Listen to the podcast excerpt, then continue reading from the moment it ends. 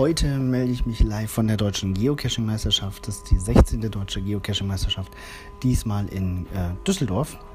18 Teams treten heute gegeneinander an um den Titel Deutscher Geocaching-Meister. Wir haben schon die ersten 4 Geocaches gemacht. Man kann sagen, sind sehr, sehr abwechslungsreich. Das ist auch eigentlich immer das Schönste an diesem Tag, dass hier eine ganze Menge Geocaches geboten werden, die man sonst nicht sieht, weil sie nicht unbedingt den Guidelines entsprechen und auch nicht entsprechen müssen. Denn sie sind ja nur für einen Tag gelegt. Wir waren heute schon in einem alten Schacht, Abwasserschacht, stillgelegt, aber als Besucherschacht aufgelegt. Dann waren wir in einem, so einem Escape Room. Da haben wir leider verkackt. Dann haben wir einen sehr temporeichen Geocache gemacht, wo wir uns aufteilen mussten als Team, und der war sehr körperbetont, sag ich mal. Ansonsten alles ziemlich gut organisiert hier. Das macht wirklich viel Spaß.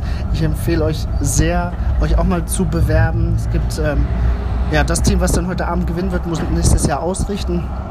Und da wird es vermutlich eine Qualifikation geben, irgendwann in der letzten Jahreshälfte 2019.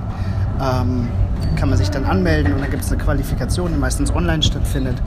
Und dann hat man die Möglichkeit, an einem schönen Geocaching-Tag teilzunehmen. Lohnt sich sehr, schaut mal vorbei. Wenn ihr hier in der Gegend seid, dann kommt hier in Düsseldorf rum und nehmt am Event teil.